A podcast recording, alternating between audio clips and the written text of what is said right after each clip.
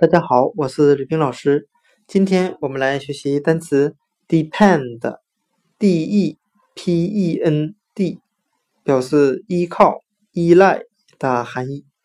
我们这样来记忆这个单词 depend，d e p e n d，依靠、依赖。它里面的 d e 为英语的前缀，表示向下的含义。再加上 pend 为英语的词根，表示悬挂的含义，那合在一起就是悬挂在下面。